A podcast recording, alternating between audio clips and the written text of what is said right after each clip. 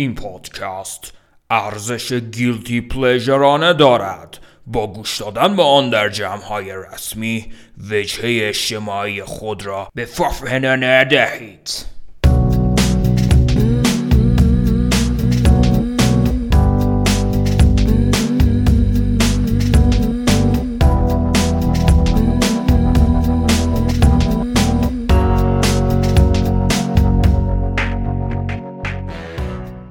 سلام، من پالمنترا کاستروف و شما به یکی دیگه از اپیزودهای پادکست بزم با بوکوفسکی گوش میکنید.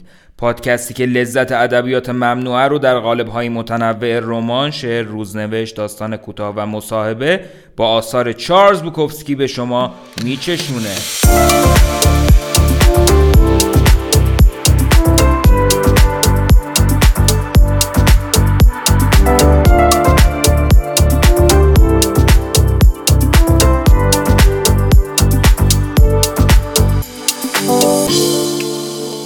اپیزود امروز که تو شهریور سال دو ضبط شده از زیر مجموعه گزیده اشعار و گلچینی از اشعار مجموعه mockingbird wish me luck تقدیمتون میکنه.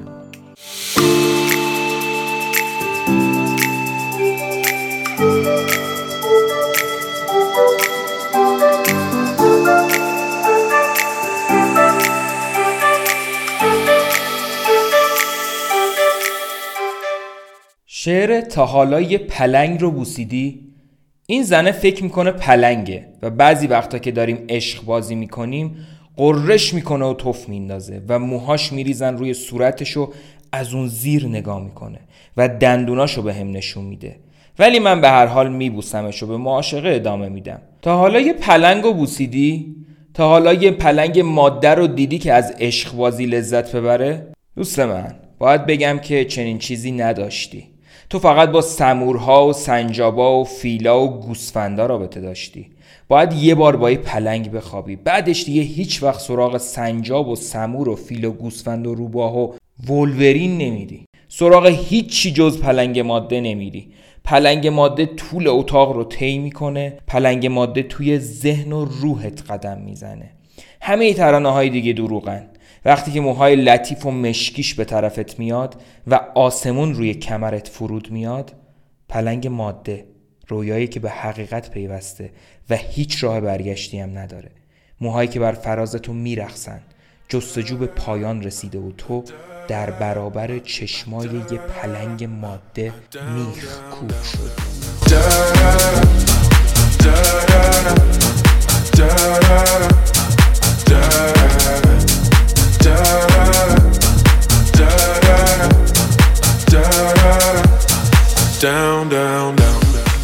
شعر سه و شونزده دقیقه و نیم.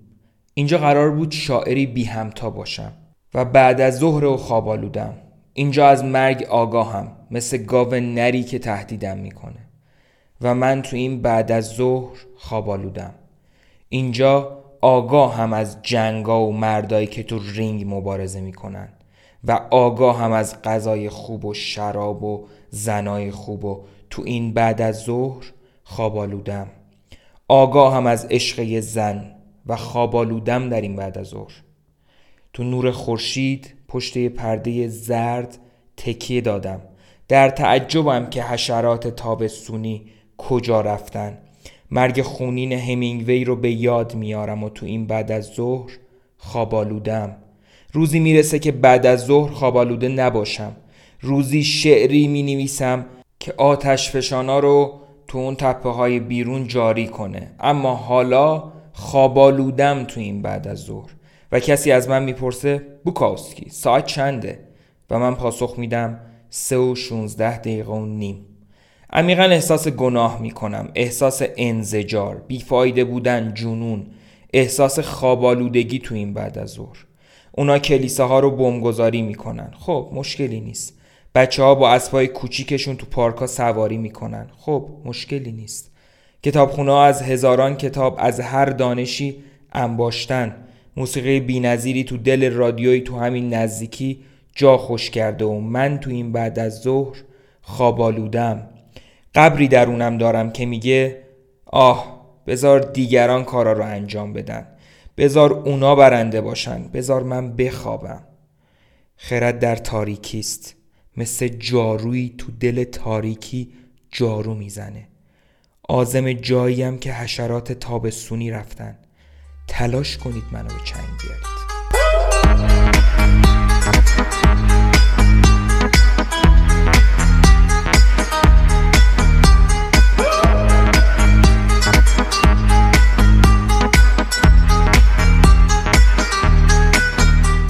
شعر انجام دادن. همه مفاهیم و احتمالها رو نادیده بگیر. بتوون رو نادیده بگیر. نادیده بگیر عنکبوت رو، نفرین فاس رو. فقط انجامش بده عزیزم.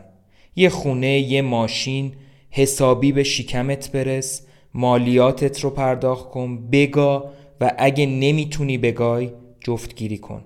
پول در بیار ولی زیادی خودتو زحمت نده. یکی دیگر رو مجبور کن. پول بده تا برات انجامش بدن و زیاد سمت دود نرو، ولی تا جایی که آرومت میکنه مشروب بخور و از خیابونا دور بمون. کونتو خوب خوب تمیز کن. از دستمال توالت‌های زیادی استفاده کن. صورت خوشی نداره اگه مردم بفهمن ریدی یا اگه حواست نبوده باشه بوی گوه بدی.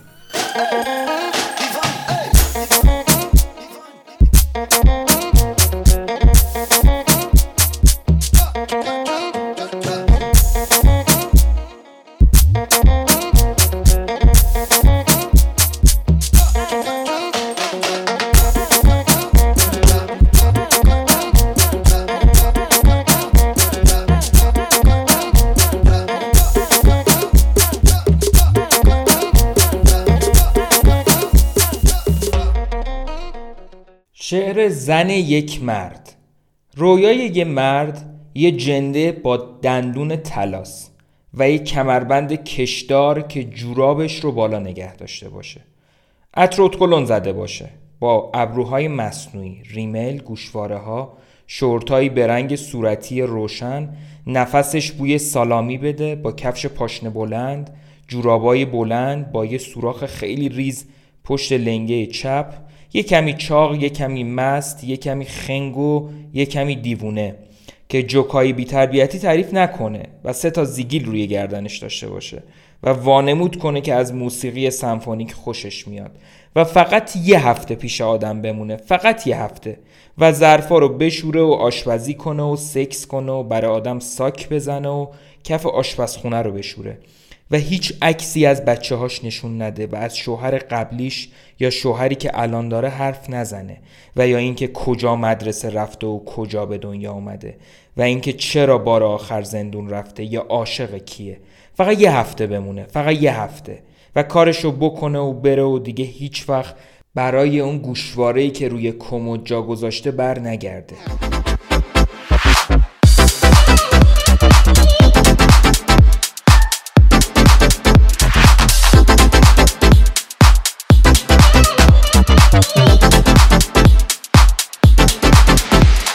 شعر زندان مویان سینگ. توی محوطه زمین ورزش در حالی که اون احمقا با یه توپ سرهم شده از لباسای پاره پوره داشتن بازی میکردن، ما داشتیم به سمت زباله ها شلیک میکردیم. مجبور بودیم یکی دو بار از ترس افسر زندان که با یه رگبار از بالای برج با صورت بی‌حسش ما رو نشونه میرفت بازی رو متوقف کنیم. ما هم شانسی این وسط یه جورایی فرصت بازی کردن رو داشتیم و از شانسم و چند تا مهارتی که بلد بودم خیلی زود کل پولای زندان توی مشتم بود. صبح و طی روزای بعد افسرا، دسته های خلافکار، جیببرا، زورگیرا، دیوونا، ولگردا، بزدلا، رئیس جمهورای خیالی آمریکا، آشپزا و در کل همه منتقدام منو آقای بوکوفسکی صدا می‌کردن. بگم اونم یه جور خوش اقبالی زودگذر بود، اما درست مثل کله گراز یا گلای پلاسیده واقعیت داشت و این قدرت منو به جایی رسوند که تبدیل بشم به آقای بوکوفسکی، تک‌تیرانداز زباله ها، سرمایه‌دار دنیایی که اثری از پول توش نیست. جاودانگی همینه. براشون شعرهای شلی رو نخونده بودم، نه، ولی همه چی بعد از خاموشی سمتم سرازیر میشد. پسرایی با باسنای کوچیک که هیچ نمیخواستمشون، استیکا و بستنیا و سیگارایی که میخواستم و خمیر ریشتراشی، تیغای اصلاح آکبند، جدیدترین شماره هفته‌نامه نیویورکر. چه جاودانگی بزرگتری از تجربه بهشت توی این جهنم میتونست وجود داشته باشه. و من تا وقتی که پرتم کردن توی خیابون لذت بردم. دوباره برگشتم پیش ماشین تحریرم، بیگناه، بی حس و حال، ترسیده و فانی.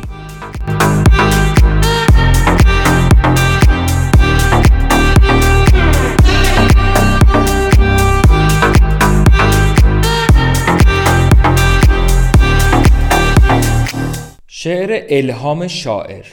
یه یارویی بود که تو یه روز هزار دلار کاسب شده بود، تو شهری نه چندان بزرگتر از الپاسو، اونم فقط با رفت آمد بین دانشگاه‌ها و انجمن‌های زنان. به درک نمیتونی سرزنشش کنی. من برای شانزده دلار تو هفته کار کردم، بعد استعفا دادم و یه ماه با همون پول زندگی رو گذروندم. زنش درخواست طلاق داده و هفته‌ای دویست دلار نفقه میخواد. مجبوره که مشهور بمونه و یه ریز به حرف زدن ادامه بده. من اثری که نوشته رو همه جا میبینم.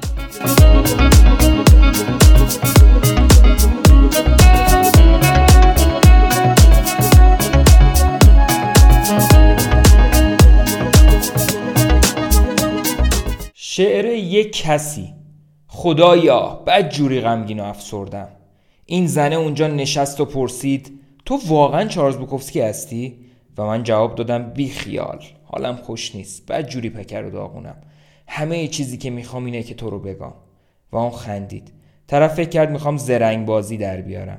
آخ من فقط داشتم به پاهای لاغر و کشیدش نگاه میکردم، به اون بهشت برین، جیگر و روده لرزونش رو میدیدم، مسیح رو تو اون میدیدم که با یه آهنگ فولک راک بالا پایین میپرید. شعله‌های قحطی توی وجودم گر گرفتن و رفتم طرفش، پرتش کردم رو کاناپه، لباساشو تو نزدیکیای صورتش جر دادم و هیچ اهمیت نمیدادم که دارم بهش تجاوز میکنم یا اینکه آخر دنیاست. یه بار دیگه اونجا بودن، هر جایی بودن، واقعا حسش کردن. آره شورتش کف اتاق بود و کیرم توش بود. کیرم، آه خدای من، کیرم اون تو بود. من چارلز فرانی بودم.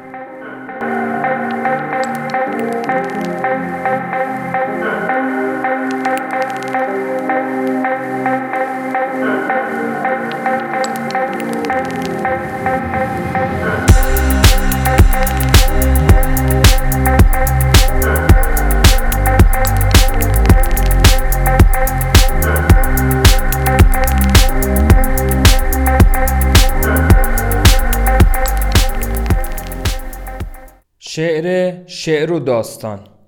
گفت ببین اون داستان همه میدونن که عین ماجرای من بود.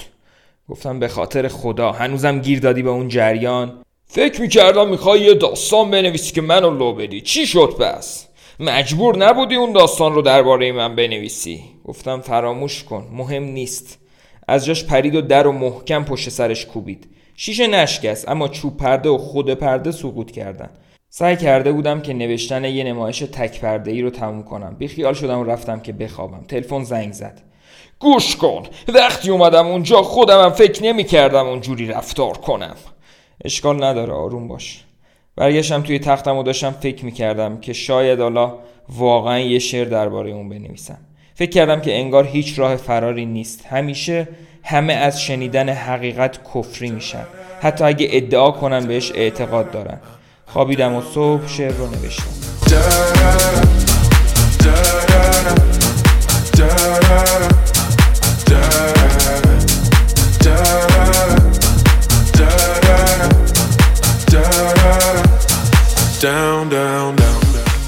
شعر و ماه و ستاره ها و دنیا.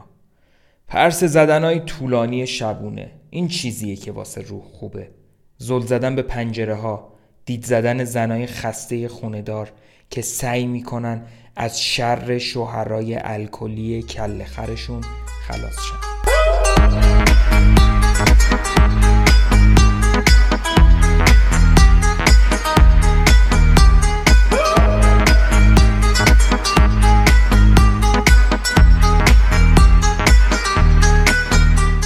شعر آقا و خانوم صابخونم. زنه پنجاه و شش سالشه، دو و بیست و پنج دقیقه صبح توی آشپزخونه به جلو خم شده. سوراخ‌های همون بلوز قرمز همیشگی روی آرنجاش معلومه. مرد با همون صورت قرمز سابق میگه یه چیزی بپز بخوریم. سه سال پیش بود، بعد از اینکه یه زن دیگر رو بوسیدم مچمو گرفت و بحثمون شد و یه درخت رو داغون کردیم. نشستیم آبجوهای یه لیتری خوردن، آبجوهای یه لیتری به درد نخور. زن بلند شد و مشغول سرخ شدن یه چیزی شد. همه یه شب آهنگ خوندیم، آهنگ سالای نوزده بیست و پنج تا نوزده سی و نه. درباره دامنای کوتاه، کادیلاکا، حکومت‌های جمهوری‌خواه، افسردگی، مالیات، اسبا و اوکلاهاما حرف زدیم. زنه میگه بیا حرومزاده کوف کن. حسابی مستم، خم میشم و شروع میکنم به خوردن.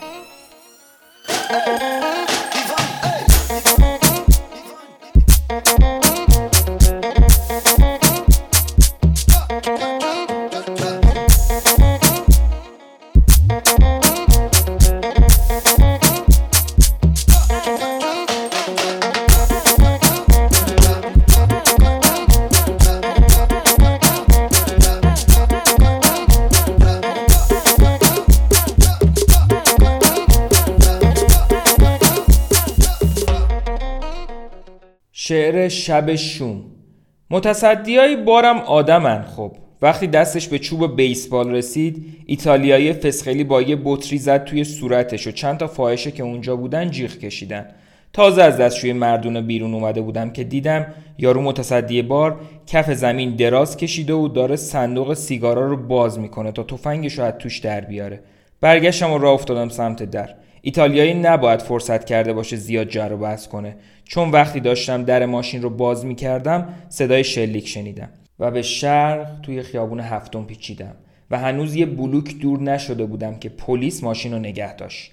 میخوای خودتو به کشتن بده؟ چراغاتو روشن کن. یکی از اون خپلا بود و مدام داشت کلاشو به سمت پشت سرش عقب می‌کشید. برگه جریمه‌مو گرفتم و به سمت یونیون روندم. بیرون هتل پارک کردم و بعدش رفتم سراغ هری. همونجا بود، یه دختر توپل با موهای قرمز، بزرگتر از اون پلیسه بود. صدام زد آسلام و من دو تا مشروب سفارش دادم.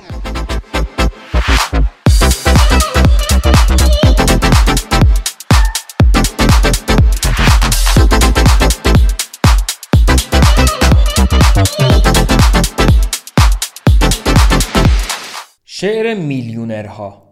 شما بی چهره ها هیچ چهره ای ندارین، به هیچ میخندین. بذار بهتون بگم، من با احمقای ولگردی که توی خیابونا زندگی میکنن و مدام مشروب میخورن مس کردم. اونایی که دلایل بهتری داشتن، اونایی که چشماشون هنوز یه کمی نور داشت، اونایی که هنوز یه کمی احساس توی صداشون بود. و وقتی که صبح میرسید ناخوش بودیم ولی هنوز حالمون وخیم نشده بود. فقیر بودیم ولی فریب خورده نه، و توی تخت خواب هامون خودمون رو کش می آوردیم و مثل میلیونرها دمدمای غروب بیدار می شدیم.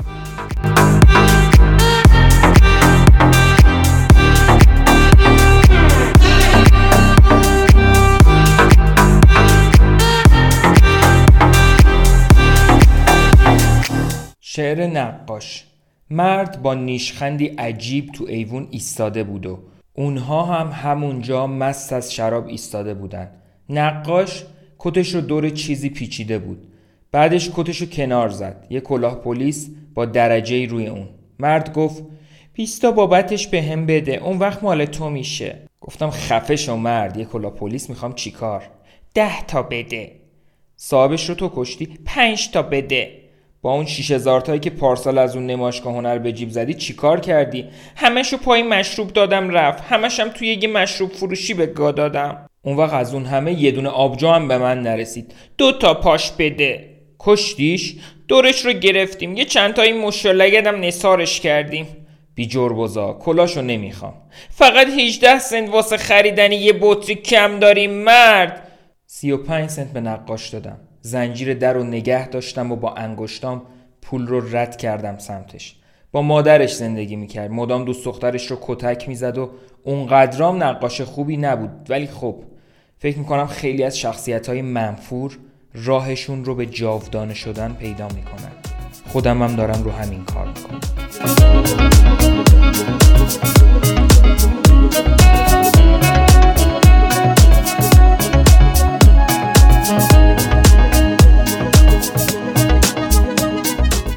شعر شاعران سفیدپوست.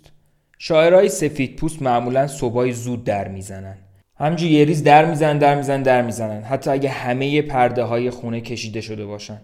بالاخره خمار و مست از جام بلند میشم. به نظرم این سماجت میتونه نشونه خوبی باشه. یه جورایی میتونه یه کادوی قابل باشه، مثل زن یا پول. داد میزنم خب بابا خب. دارم دنبال چیزی میگردم که بدن زشت و لختم رو باهاش بپوشونم. بعضی وقتا اول باید استفراغ کنم، بعدش آبی به دهنم بزنم که البته این کار باعث میشه دوباره بالا بیارم. بی خیالش میشم، به سمت در حرکت میکنم. سلام، تو کاسکی هستی؟ آره، بیا داخل. میشینم و زل میزنیم به هم دیگه. اون خیلی جوون و سرزنده است. لباسای شیک و مدروز، همه رنگارنگ و از جنس ابریشم. صورتش مثل صورت راسو به نظر میرسه. میپرسه من یادت نمیاد؟ نه، من قبلا اینجا بودم، شما کوتاه‌تر از این بودی، از شعرات خوشم نمیومد. دلایل زیادی واسه انتخاب نداشتن بعضی شعرها وجود دارن. اینا رو یه نگاه انداز. ورقاشو میندازه طرف من. شعرها حتی چاپلوسانه تر از ورقایی هستن که جمله ها روشون تایپ شده.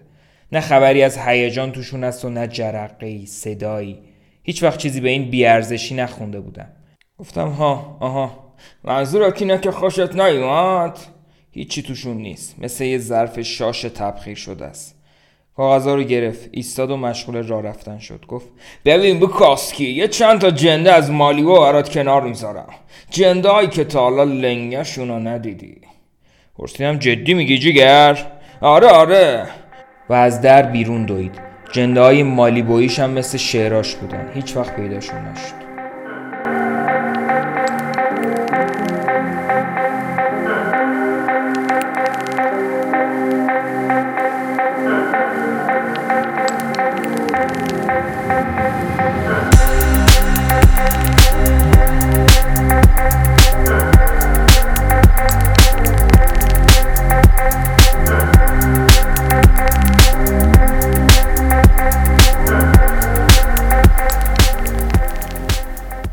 شعر شاعرای سیاه پوست. شاعرای سیاه پوست میان دم در. شما بوکوفسکی هستی؟ آره، بیاین داخل. میشینن و اطراف رو نگاه میکنن. من و اتاق درب و داغونم رو نگاه میکنن. شعراشون رو بهم میدن، میخونمشون. بهشون پس میدم و میگم نه. خوشت نیومد؟ نه. ولی لری جونز اومد به کارگاه شعر ما سر زد. از کارگاه ها بیزارم. لری جونز، ری برادبری، خیلی از این کله گنده ها گفتن که این شعرها خوبن. به درد نمیخورن، سرتون رو شیره مالیدن. یه فیلمنامه نویس کله گنده هم هست، اون ایده کار رو داد، کارگاه نویسندگی واتس. اوه خدا، نمیفهمید؟ خر فرضتون کردن احمقا، باید همین شهر رو با آتیش بکشین. حالم از این چیزا به هم میخوره. قضیه اینه که شما نمیفهمید این شعرها رو. میفهمم، فقط چیزایی به هم بافتی، پر از تکرار هستن، شعرهای خوبی نیستن. ببین مادر چنده، من به خاطر همینا رادیو هم رفتم، لس آنجلس تایمز چاپشون کرده. اوه خب هیچ کدوم از این اتفاقا واسه تو افتاده تا حالا؟ نه. خیلی خب مادر چنده، تو کارهای آخرم هم ندیدی. فکر نمی کنم دیده باشم و کاملا هم بیفایده است که بهت حالی کنم. ضد سیاه نیستم، چون یه جورایی اون وقت دیگه کل قضیه حال به هم زن میشه.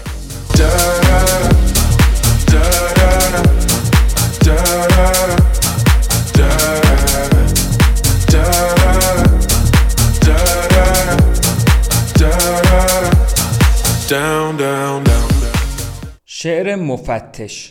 توی وان در حالی که مشغول دوباره خوندن سفر به انتهای شب سلینم، تلفن زنگ میزنه. بلند میشم و یه حوله دور خودم میپیچم. یه یارویی از اسمارت ست پشت خطه. میخواد بدونه که چیا توی صندوق پستیم است و اینکه چطور زندگی میگذره. میگم نه چیزی توی صندوق پستی مونده، نه چیزی توی زندگی. طرف فکر میکنه دارم دستش میندازم. خودم هم امیدوارم همینطور باشه.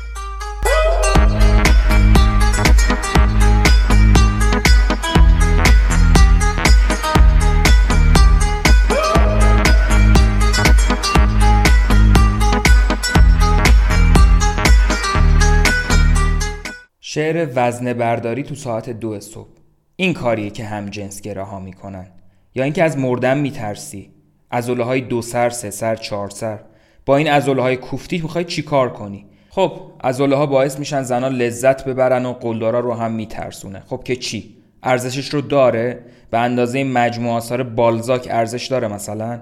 یا مثلا یه سفر سه هفته‌ای به اسپانیا؟ یا یه راه دیگه است واسه زجر کشیدن.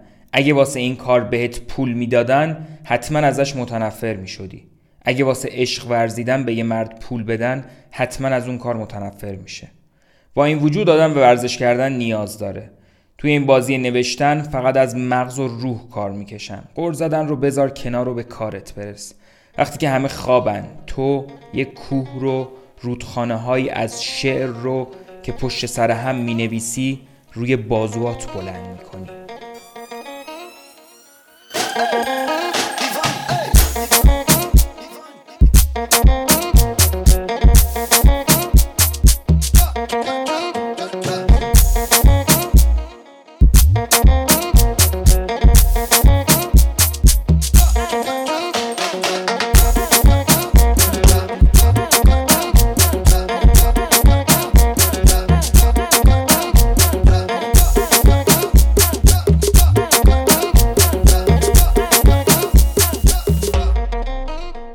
شعر موش کثیف. توی شانزده و نیم سالگیم با یه مشت پدرم رو ناکار کردم. یه حرومزاده بدجنس با پوست روشن که نفس کشیدنش هم مشکل داشت. یه چند وقتی خونه نرفتم. فقط هر از گاهی واسه این که یکی دو دلار از مامان عزیزم بگیرم میرفتم سر میزدم. سال نوزده سی و هفت بود و لس آنجلس بودم و حسابی ها با هوای اونجا مثل وین بود. با یاروهایی که از خودم بزرگتر بودن میگشتم، اما واسه اونا جریان همیشه ثابت بود. بیشتر اوقات هوای بد رو با خسخس سینه هامون تنفس میکردیم و پمپ بنزینایی رو میزدیم که پولی توشون نبود و یه چند تایی هم از ما که خوش شانس بودن یه شغل نیمه وقت به عنوان نامرسون توی وسترن یونیون دست و پا کرده بودن. ما توی خونه‌های اجاره‌ای میخوابیدیم که پولی بابتش نداده بودیم و شراب و آبجو میخوردیم، با پرده هایی که پایین میکشیدیم و همیشه ساکت ساکت بودیم و بعدش با مش به جون همدیگه میافتادیم و آینه ها و صندلی ها و لامپ ها رو میشکستیم و همه اهالی ساختمون رو بیدار میکردیم. بعدش قبل از اینکه سر و کله پلیس پیدا بشه، بعضیامون، پلیس های آینده، از پایین راه رو میدویدیم و راهی خیابونای اصلی و فرعی خالی و قحطی زده لس آنجلس میشدیم. بعدش همه دوباره توی اتاق پیت جمع میشدیم. یه گوله جا زیر یه راه پله، همه اونجا تلپ بودیم. اونجا جمع می شدیم، بدون زن، بدون سیگار، بدون هیچ مشروبی واسه خوردن، در حالی که بچه پولدارا با انتخابای بیشماری که داشتن حال می کردن و دخترای جوون بهشون پا می دادن. همون دخترایی که وقتی ما از جلوشون رد می شدیم به سایه هامون هم تف می انداختن. حسابی حال و هوای وین رو داشت. سه تامون زیر همون پله ها توی جنگ جهانی دوم کشته شدن. یکی دیگه‌مون حالا مدیر یه شرکت ساخت تشک شده. منو میگید سی سال بزرگتر شدم. شهر چهار پنج برابر بزرگ شده، اما همونقدر فاسد و دخترها هنوزم به سایم تف میندازن. یه جنگ دیگه به یه بهونه دیگه شروع شده و من الان دیگه سخت بتونم کار پیدا کنم. به همون دلیلی که دیگه نمیتونم کاری انجام بدم، هیچی حالیم نیست. هیچ کاری ازم بر نمیاد. سکس رو میگین؟ خب فقط زنای پیر بعد از نیمه شب در خونم رو میزنن. من نمیتونم بخوابم. اونام روشنایی رو میبینن و کنجکاو میشن. زنای پیر شوهراشون دیگه اونا رو نمیخوان. بچه‌هاشون رفتن و اگه پر و پای خوبی داشته باشن همیشه پاها آخرین چیزایی هستن که میبینم. باهاشون حال میکنن. در نتیجه زنای پیر برام عشق میارن و وقتی مدام پک میزنن سیگاراشون رو میکشم و بعدش دوباره میریم توی تخت خواب و این بار من بهشون عشق میدم و اونا حس خوبی بهشون دست میده و شروع میکنن به حرف زدن تا وقتی که خورشید بالا بیاد. بعدش میخوابیم. اینجا حسابی مثل پاریس کوفتی شده.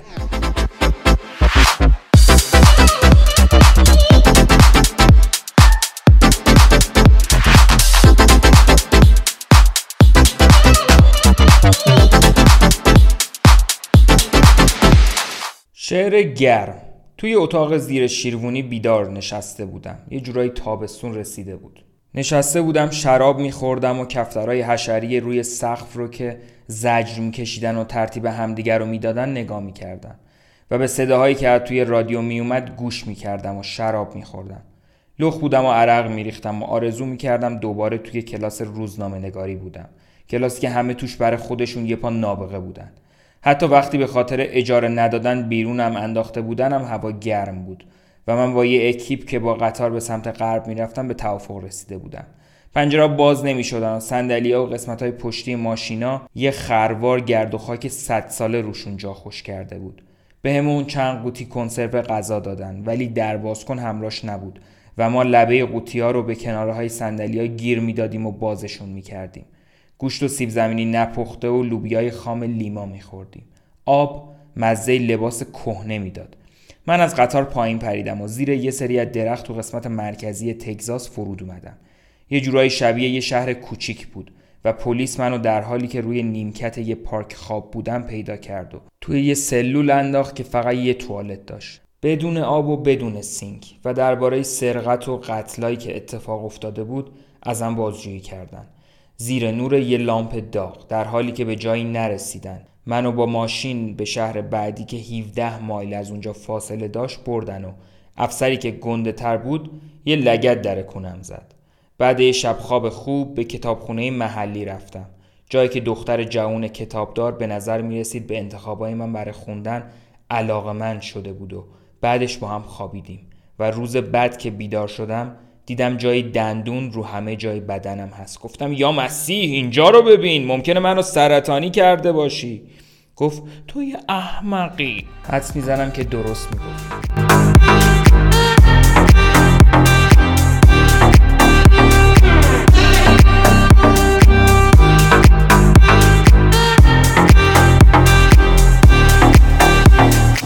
شعر رادیو.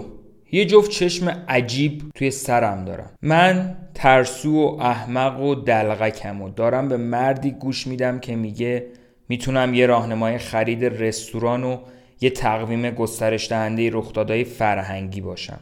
مسئله اینه که امروز رو هم اینجا نیست. من رستوران یا چیزای گسترش دهنده فرهنگی نمیخوام. یه کلبه قدیمی روی تپه ها میخوام، مفت و مجانی، با غذا و مشروب کافی تا وقتی که بمیرم.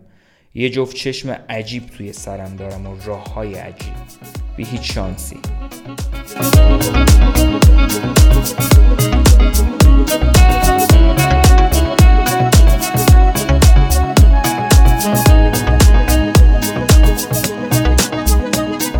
شعر مورچه ها. حسابی همیشه اهل سفر بودم، حتی با جیب خالی.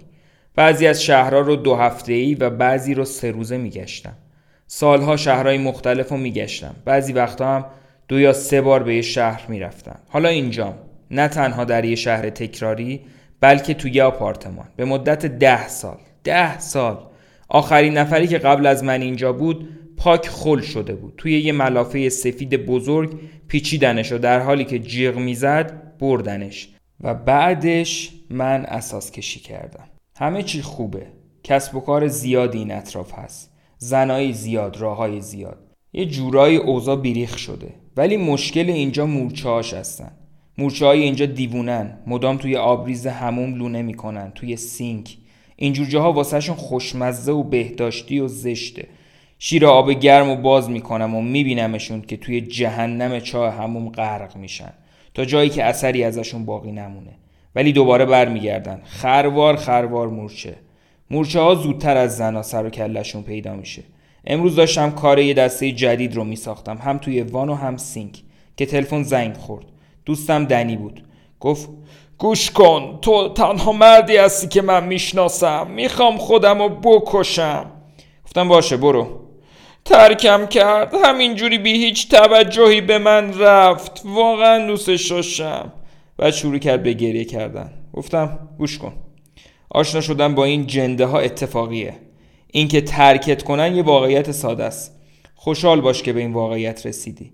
در حالی که هق هق میکرد گفت ممنون و قطع کرد. برگشتم سراغ مورچه ها و هر دو شیر آب رو همزمان باز کردم.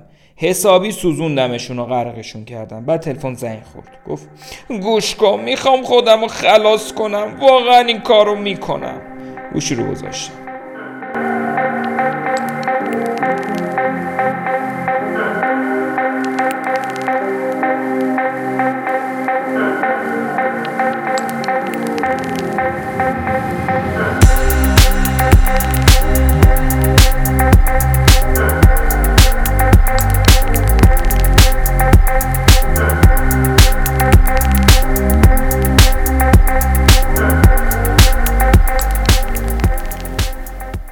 شعر نود و نه درجه. سپتامبر بعد روز کارگر، نود و نه درجه توی بربنک کالیفرنیا، دارم به یه مگس نگاه میکنم، یه مگس قهوه‌ای که روی یه پرده زرد نشسته. مکزیکی‌ها باید ملت عاقلی باشن که توی همچین روزی زیر درخت‌ها میخوابن، اما آمریکایی‌ها خودشونو با جاه طلبیاشون خفه کردن. مثل آدمای روانی غمگین و قوی دوام میارن. همین الان پول مالیات من باعث میشه رو سر آسیایی‌های فقیر بمب بریزن. همین که من دارم با این مگس کوچیکی که از روی پرده پرواز کرده و روی آرنجم نشسته کلنجار میرم. میپرم سمتش ولی نمیتونم بزنمش. این من روانی آمریکایی.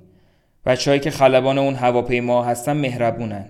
بی هیچ احساسی آدم میکشن. با غرور و وقار، بدون هیچ نفرتی. یکیشون رو میشناسم. الان استاد دانشگاه شده و توی دانشگاه اورگن ادبیات آمریکا تدریس میکنه. بارها با خودش و زنش مست کردن. اونم در عوض یه چیزایی یادم میده. کار جالبیه. نود و نه درجه توی بربنک و من در حالی اینجا نشستم که اتفاقایی دارن میافتن. بیشترشون هم چیزای غمگینی هستن. مثل مکانیکای بددهن و خماری که زیر ماشینا میخزن و دندون پزشکای مستی که دندون میکشن و نفرین میکنن و جراحای کله‌خری که زیادی همه چیزو شلوغ میکنن و ویراستار مجله تایم که بعد از جر و بحث با زنش ماشینش رو از ورودی خونه بیرون میاره. دما توی بربنک نود و نه درجه است و یه جتون بالاست. فکر نمی‌کنم روی سر من بمب بریزه. اون آسیایی‌ها به اندازه کافی پول ندارن که بابت مالیات بدن. تنها آسیایی‌ها باهوش اونایین که ادعا می‌کنن فوق‌العاده مقدسن. انگلیسی رو خوب صحبت می‌کنن. ریش کم‌پشت خاکستری می‌ذارن و یه لبخند ملیح زیر چشمای روشنشون هست و یه ورودی چهار دلاری برای مقبره‌ای که توش آرامش و مبارزه با جاه طلبی رو تعلیم میدن در نظر گرفتن و نصف دخترای روشنفکر شهر رو گاییدن. دما توی بربنک نود و نه درجه است و اونایی که باید زنده بمونن زنده میمونن و اونایی که باید بمیرن میمیرن و بیشترشون مثل وزغایی که سر ظهری ساندویچ همبرگر میخورن از حرف زدن دست میکشن. نمیدونم چی کار کنم. مالیاتمو بفرستم و روند کار طی بشه. با من مهربون باشید. دوست دارم با هم مهربون باشن. بیش تلاشی، دوست داشتنی و راحت. یادتون باشه که من هیچ وقت روی سر کسی بمب نریختم. من حتی نمیتونم این مگس رو بکشم.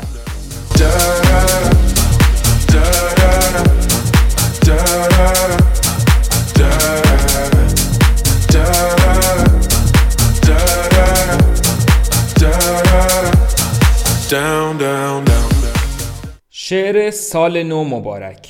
همشون رو از لحاظ زمانی مرتب کردم. اول از همه پرستار با ماشین زرد قشنگش میاد. چهار و ده دقیقه بعد از ظهر. همیشه پاهاشو به هم نشون میده و برام دلبری میکنه و من همیشه زل میزنم به پاهاش. بعدش فکر میکنم پاهاتو واسه خودت نگه دار خوشگله. بعد مردی که سگ بولاگشو برای ریدن میاره بیرون سر و کله‌اش پیدا میشه.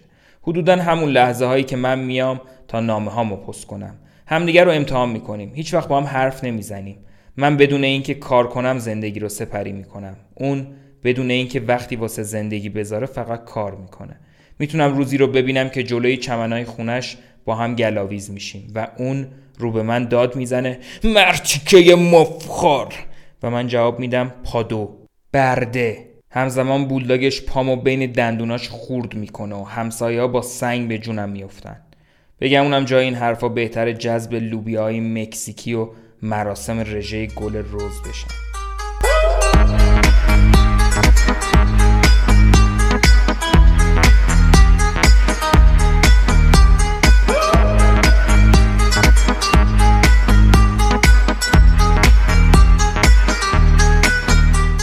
شعر ماتادور آمریکایی. البته اون هنوز بعد مسابقه های گاوبازی انتخاب خودشو داره، اما درست مثل هر مرد دیگه‌ای یه اتفاق خاص تو شرف وقوعه. وقتی تو رو میبرن اونجا میتونی توی شکمت حسش کنی و دختر گفت یا من یا گاوبازی. اون عشق رو انتخاب کرد تا با چهره مرگ روبرو بشه. میتونی ببینیش که توی تیجوانا کنار شاخ گاوا کار میکنه و شانسا رو پشت سر هم امتحان میکنه. چند باری هم گاوا زخمیش کردن. آدم انگوش بده هم میمونه که اون چیز خاص داره توی شکمش وول میخوره.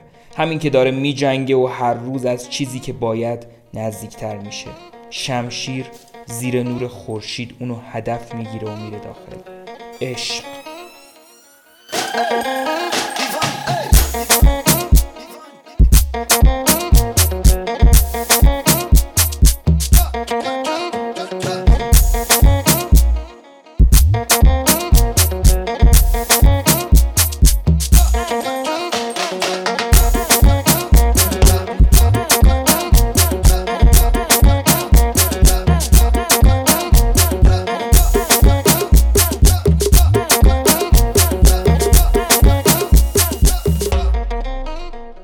شعر امروز یه جنده از مد افتاده دیدم. توی داروخونه داشتم یه شیشه جین و یه ودکای پنج دلاری می‌خریدم. اون یه بلوند با موهای رنگ کرده بود و توی یه لباس سیاه و سفید راه راه آروم نشسته بود. لباس تا زیر زانوهاش آویزون بود و سینه‌هاش گنده بودن. خودش هم یه کمی چاق بود و دختر فروشنده‌ای که به اون خدمت می‌کرد ازش بیزار بود. اما این زن جنده به این رفتارا عادت داشت. و منتظر باقی مونده پولش بود و منتظر چیدن بطریا توی کیسش بود.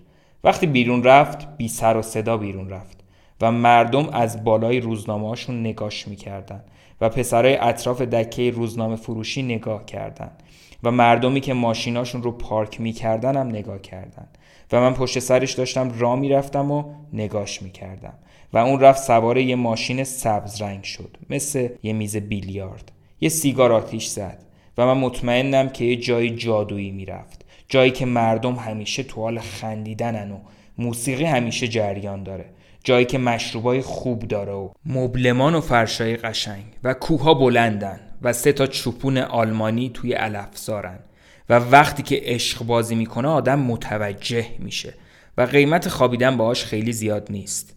دود آبی سیگار توی خاکستر سیاه چرخ میخوره و با آبجو خیس و مخلوط میشه.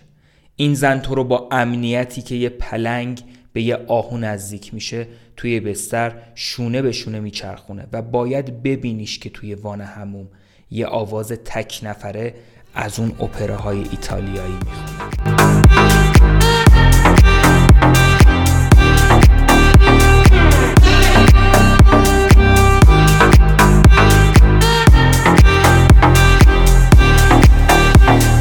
شعر سفارش کوچیک.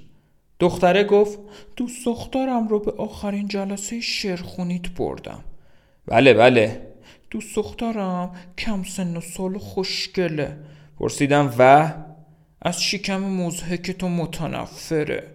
بعدش بدنش رو روی کاناپه کش آورد و پوتیناش رو در آورد. گفت من پر و پای خوبی ندارم. خب با خودم فکر کردم که منم شعرهای خیلی خوبی ندارم، اونم پاهای جذابی نداره، جفتمونم باید بیشتر تلاش کنیم.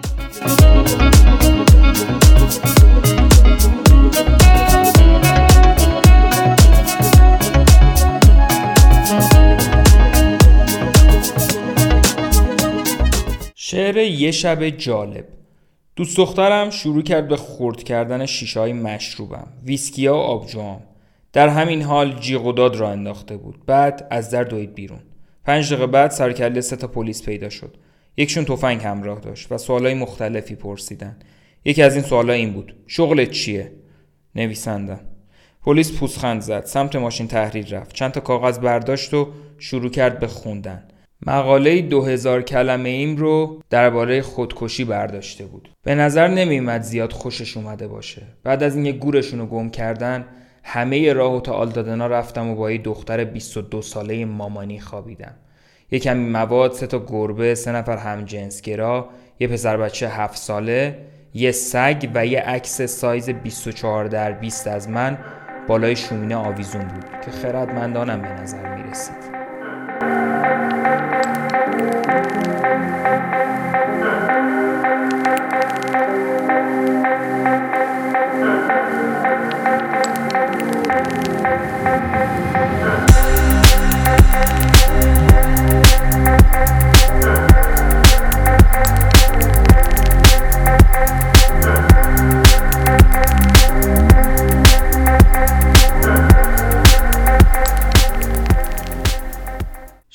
تهدیدی برای جاودانگیم. لباساشو جلوی من در آورد. در حالی که من با یه آبجو توی تخت لم داده بودم، کسش رو جلوم گرفته بود. پرسیدم اون زیگیل روی کونت از کجا پیدا شد دیگه؟ گفت این زیگیل نیست خاله، یه جور نشونه مادرزادی. این چیز کوفتیت منو میترسونه، بیا بی خیال انجام دادنش بشیم. از تخت بیرون اومدم و رفتم یه اتاق دیگه و روی صندلی نشستم و شروع کردم تاب خوردن. دختر اومد بیرون. حالا گوش کن مرد که ایک بیری، تو روی بدنت زیگیل و جای زخم و همه جور کوفتی داری. به نظرم زشترین پیر مردی که تو کل عمرم دیدم. بی خیال الله، درباره اون خالی که روی کونت داری بیشتر برام بگو. دختره برگشت توی اون یکی اتاق، لباساشو پوشید و بعد از جلوم رد شد و درو محکم پشت سرش کوبید و رفت. حالا که فکر میکنم میبینم همه کتابای شعرام هم خونده بود. فقط امیدوار بودم به کسی نگه که من خوشگل نبودم.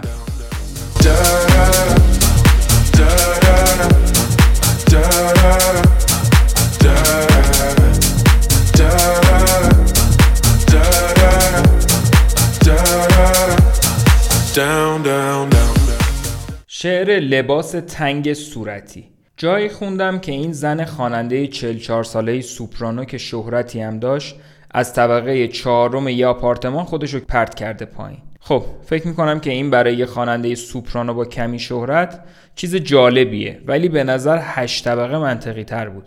یه زنی رو میشناسم، خواهرزنم بود. چند سال پیش شوهرش طلاقش داد و از طبقه چهارم یه آپارتمان خودش رو پرت کرد پایین و جفت باهاش و چند جای دیگه‌ش رو ناقص کرد. شاید اون خواننده سوپرانو زیاد آدم پوسکلفتی نبوده. خب هلن با پاهای شکسته و جاهای شکسته دیگهش کنار اومد و یه روز با یه لباس تنگ قشنگ صورتی اومد خونم. ما تنها بودیم ولی اتفاقی نیفتاد. راستش خودم نخواستم اتفاقی بیفته و حرف زدیم. حالا جدی جدی با یه کسی ازدواج کرده، با یکی از حال به هم زن ترین افرادی که میشناسم. زنم میگه طرف فلوت میزنه. بهش گفتم فقط با هم دیگه دارن کنار میان. یه روز طرف اومد منو ببینه، ولی من از همون دم در عذرشو خواستم. مثل کسی که مشروب ملایم خورده باشه و بعد یه مشروب قوی بوی مرگ رو با خودش همه جا پخش کرده بود. به خواهرزنم توصیه کردم که اگه این شوهره هم باش نساخت، به فکر یه جای دوازده طبقه واسه خلاص کردن خودش باشه. همون روزی که با لباس صورتی تنگش اومد باید میقاپیدمش. این مردک و فلوتش احتمالاً فلوت رو به گوه میکشه. و هلن با همه اون پولی که داره شاید میتونست انتخاب بهتری داشته باشه.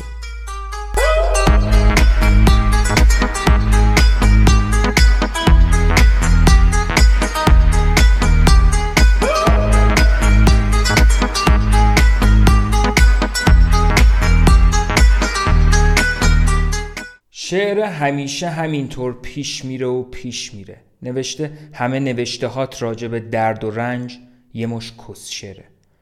فقط به این دلیل که بهت گفتم موسیقی راک سرمو درد میاره، فقط به این دلیل که با هم خوابیدیم و بیدار شدیم و غذا خوردیم، فقط به این دلیل که با هم توی ماشین بودیم و مسابقه های اتومبیل رانی رو میرفتیم، توی پارک‌ها، وانای حموم، اتاقا با هم بودیم، فقط به این دلیل که هر دوتامون همزمان یه قو و یه سگ رو دیدیم، فقط به این دلیل که دوتامون همزمان دیدیم که یه وزش باد یه پرده رو تکون میده، یهو برای من منتقد ادبی شدی.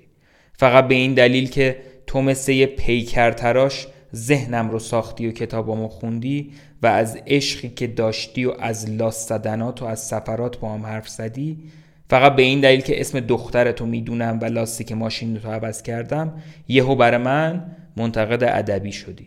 فقط به این دلیل که سه تا از شعراتو یه مجله پیش پا افتاده برای چاپ پذیرفته، فقط به این دلیل که داری یه رمان درباره جنون خودت می‌نویسی، فقط به این دلیل که کونت رو تکون میدی و موهای قهوه‌ای بلند داری، یهو برای من منتقد ادبی شدی. فقط به این دلیل که صد و چهل و چهار بار گاییدمت، یهو برای من منتقد ادبی شدی. خب حالا به من بگو، از بین همه این نویسنده‌ها درد کی واقعیه؟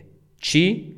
خب بله، باید خودم حدس میزدم درد تو واقعیه. خب به خاطر نفع همه مام که شده با زندگی که قدرت گریه کردن رو ازمون گرفته ودا کن و مثل زنای سفید پوستی که توی اتاقای صورتی گوشواره های آبی و سبز میندازن از منم خدافزی کن.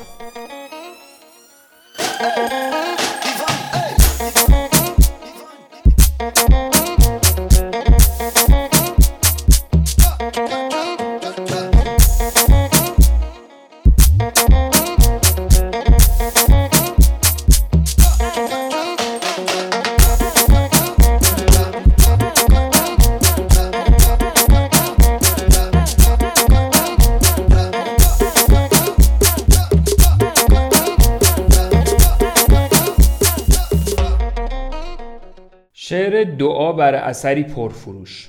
منتظر دوست نویسندم بودم که کلمه ها رو تایپ کنه. توی آشپزخونه نشسته و درباره تیمارستانا فکر میکنه.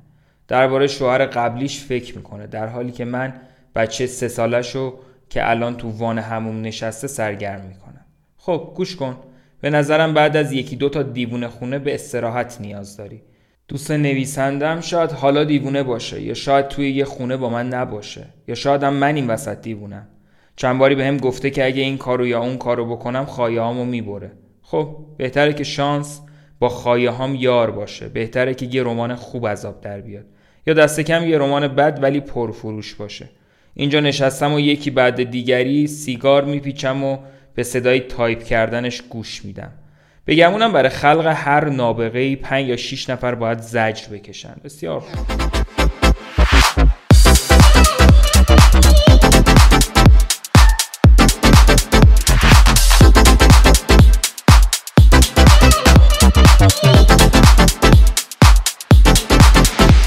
شعر زن و مرد تو تخت ساعت ده شب. زن گفت احساس یه قوطی ساردینو دارم. من گفتم من حسه یه چسب زخمو دارم. من حسه یه تون ماهی رو دارم. من حسه یه گوجه فرنگی برش داده شده رو دارم. من فکر میکنم قرار بارون بیاد. فکر کنم ساعت از کار افتاده. فکر میکنم در قفل نیست. حس میکنم هر لحظه امکان داره یه فیل بیاد توی خونه. بگمونم باید اجاره خونه رو بدیم. بگمونم باید یه شغلی چیزی پیدا کنیم. بگمونم اونی که باید کار پیدا کنه تویی. من حال و حوصله کار کردن ندارم. حس میکنم بهم اهمیت نمیدی. به نظرم باید عشق بازی کنیم. فکر کنم زیادی عشق بازی کردیم. به نظرم باید بیشتر عشق بازی کنیم. فکر کنم باید یه کاری پیدا کنی. بگمونم تو باید کار پیدا کنی. احساس مشروبو دارم. من حس یه پنجم یه ویسکی رو دارم. بگمونم با شراب باید کارمون رو تموم کنیم. به نظرم حق با توه. فکر میکنم دیگه بسه. فکر کنم به دوش گرفتن احتیاج دارم. منم فکر میکنم که باید دوش بگیری. فکر میکنم تو باید پشتمو بشوری. احساس میکنم دوستم نداری. احساس میکنم واقعا دوستت دارم. اون چیزی که توی من فرو کردی رو حس میکنم. منم اون تو حسش میکنم. حس میکنم الان دوستت دارم. فکر میکنم من بیشتر دوستت دارم. حس فوق‌العاده‌ای دارم. دلم میخواد جیغ بزنم. حس میکنم تا ابد میتونم ادامه بدم. احساس میکنم میتونی. حسش میکنم. منم حسش میکنم.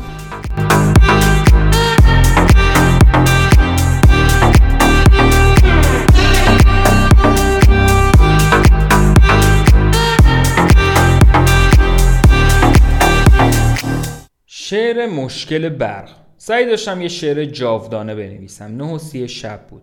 تمام روز طول کشید تا جزئیات رو کنار هم بچینم. پشت ماشین تحریر نشستم. دستم گذاشتم روی صفحه کلید و یهو برق محله رفت. زنه هم داشت روی رمانش کار میکرد. گفت خب ممکنه امشب با هم بخوابیم. و همینطورم شد. از اونجایی که طی دو شب پنج بار سکس کرده بودیم، تصمیم گرفتیم که بهتر امشب داستانای ترسناک و عجیب برای هم دیگه تعریف کنیم. یه داستان درباره دو تا خواهر برام تعریف کرد که توی جنگل گم میشن. داستان اینجوری بود که این دو تا خواهر به کلبه مرد روانی میرسن، ولی کلبه تاریک و سرد بوده و خبری هم از خود طرف نبوده. پس تصمیم گرفتم برن داخل و یکی از خواهرها روی یه تخت خوابید و اون یکی روی اون یکی تخت. نصف شب یکی از خواهرها با شنیدن یه صدای جیرجیر بیدار شد و دید که مرد روانی توی صندلیش داره عقب و جلو میره، در حالی که کله خواهرش توی دستاشه. و بعد من داستانمو گفتم. داستانی در مورد دو تا آدم مفخور که توی اتاق محقر بودن و یکیشون کف اتاق نشست و دستش رو توی دهنش گیر انداخت و دستش رو بلعید و بعد بازوش رو و بعد دست دیگه‌ش رو و به زودی تماماً خودش رو بلعید و اون یکی مفخوره فقط نگاه میکرد. بعد اون یکی هم دقیقاً همین کار رو با خودش کرد و داستان با خاموش و روشن شدن چراغ چشمک زن نئونی توی اتاق خالی به پایان رسید. خب به خواب رفتیم و بعد وقتی بیدار شدیم که برق اومده بود و همه لامپ‌ها و تلویزیون و رادیو هم روشن بودن و من گفتم اوه خدا دوباره زندگی برگشته و اون گفت خب الان ممکنه بتونیم دوباره بخوابیم و من بلند شدم و همه چیزو خاموش کردم و چشمامون رو بستیم و اون پیش خودش فکر کرد خب اینم از رمان جاودانم و من فکر کردم اینم از شعر جاودانه من.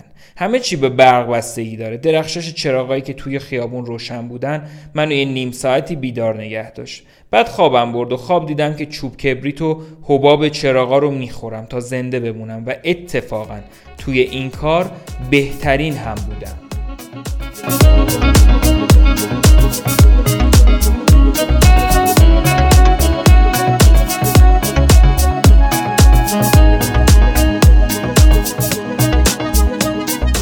شعر دوش گرفتن. بعد از اون دوست داشتیم دوش بگیریم. برخلاف اون من دوست داشتم آب داغ‌تر باشه. صورتش همیشه نرم و آرومه. اول اون منو شست. کف صابون رو پخش کرد روی خایه هام. خایه هامو توی دستاش میگرفت، فشارشو میداد. بعد کیرم رو شست. هی این چیزت هنوز صفر مونده. بعدش نوبت به موهایی که اون زیر بود رسید. شکم، کمر، گردن، پاها. و من نخودی میخندیدم، مدام میخندیدم و بعد اونو میشورم. اول کسش، پشتش میستم، کیرم لپای کونش رو لمس میکنم. به آرومی موهای کسش رو صابون میمالم و اونجا رو با یه حرکت نرم میشورم. شاید بیشتر از زمانی که لازمه طولش میدم. بعد به پشت پاهاش میرسم. باسنش، کمر، گردن، بعد سمت خودم برش میگردونم و میبوسمش. سینه هاش رو صابون میزنم. اونجا و شکمش رو هم صابون میزنم. دوباره گردن، جلوی روناش، قوزک پاها، خود پاها و کسش رو یه بار دیگه برای خوششانسی میشورم. یه بوس دیگه و اون زودتر از من میاد بیرون. خودش رو توی حوله میپیچه و همچنان که من اون داخلم گاهی صداش میاد که یه ترانه چیزی میخونه. آب گرمو بیشتر باز میکنم. معجزه وقتای بی‌نظیر عشق بازی رو حس میکنم و بعدش میام بیرون. معمولا وسطای بعد از ظهر و همه جا ساکت و در حالی که درباره چیزای دیگه‌ای که میشه انجام داد با هم صحبت میکنیم لباس میپوشم. ولی با هم بودن بیشتر قضیه رو خودکار حل میکنه. در حقیقت همه قضیه رو حل میکنه. تا وقتی که این کارا توی تاریخچه مرد و زن حل شده باقی بمونه، برای هر کدوم از دو طرف فرق داره قضیه. برای هر کدوم بهتر یا بدتره. برای من اونقدری با شکوه هست که یادم بمونه. اون بیرون چند تا ارتش رژه میرن و اسبا توی خیابونا حرکت میکنن. اون بیرون خاطرات درد و شکست و غم رژه میرن. لیندا تو اینو برای من برمغان آوردی. وقتی که ازم میگیریش آروم و راحت انجامش بده. طوری انجامش بده که انگار به جای مردن توی زندگی توی خواب دارم میمیرم. آمین.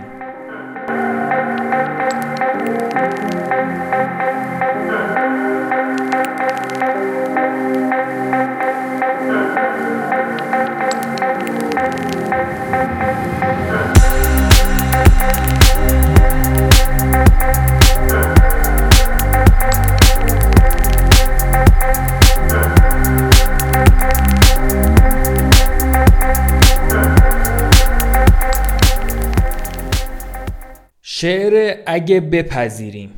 اگه اون چه که میتونیم ببینیم رو بپذیریم، موتورها ما رو دیوونه میکنن. سرانجام عشاق بالاخره به نفرت ختم میشه. این ماهی توی بازار از بالا توی ذهنای ما رو نگاه میکنه. گلها میپوسن، حشره ها توی تار گیر میافتن. شورش ها، غرش های شیرایی توی قفس، دلغکایی که به دلارا دل بستن، ملتایی که مردم رو مثل گروگانا به هر طرف میکشن. دوزای روزگرد با زنای خوشگل و شرابای شبونه، زندونای شلوغ، بیکارای همیشگی، چمن در حال از بین رفتن، آتیشایی که به این پاپاسی نمیارزن، مردایی که اونقدر پیر شدن که به قبرشون دل ببندن. این چیزا و چیزای دیگه با مفهومی که دارن نشون میدن که زندگی داره روی پاشنه پوسیده میچرخه.